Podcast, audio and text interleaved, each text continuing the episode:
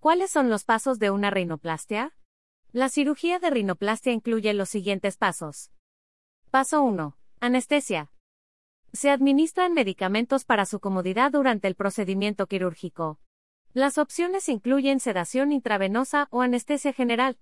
Su médico le recomendará la mejor opción para usted. Paso 2. La incisión.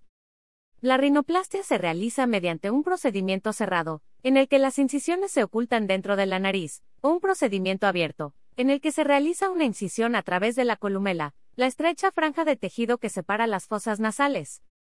A través de estas incisiones, la piel que cubre los huesos y cartílagos nasales levanta suavemente, permitiendo el acceso para remodelar la estructura de la nariz. Incisión de rinoplastia abierta a través de la columela.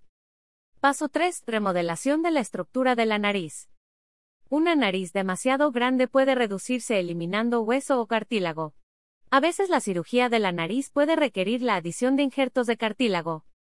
Lo más habitual es que se utilice para este fin cartílago del tabique, la partición situada en el centro de la nariz.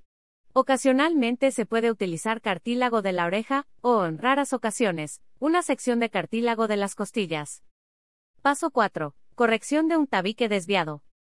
Si el tabique está desviado, se puede enderezar y reducir los salientes del interior de la nariz para mejorar la respiración. Paso 5. Cierre de la incisión.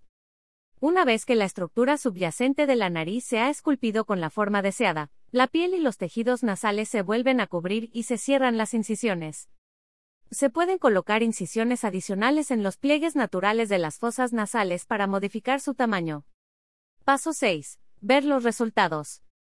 Durante unos días, las férulas y las gasas pueden servir de apoyo a la nariz mientras ésta empieza a cicatrizar. Obtenga más información sobre los resultados de la rinoplastia.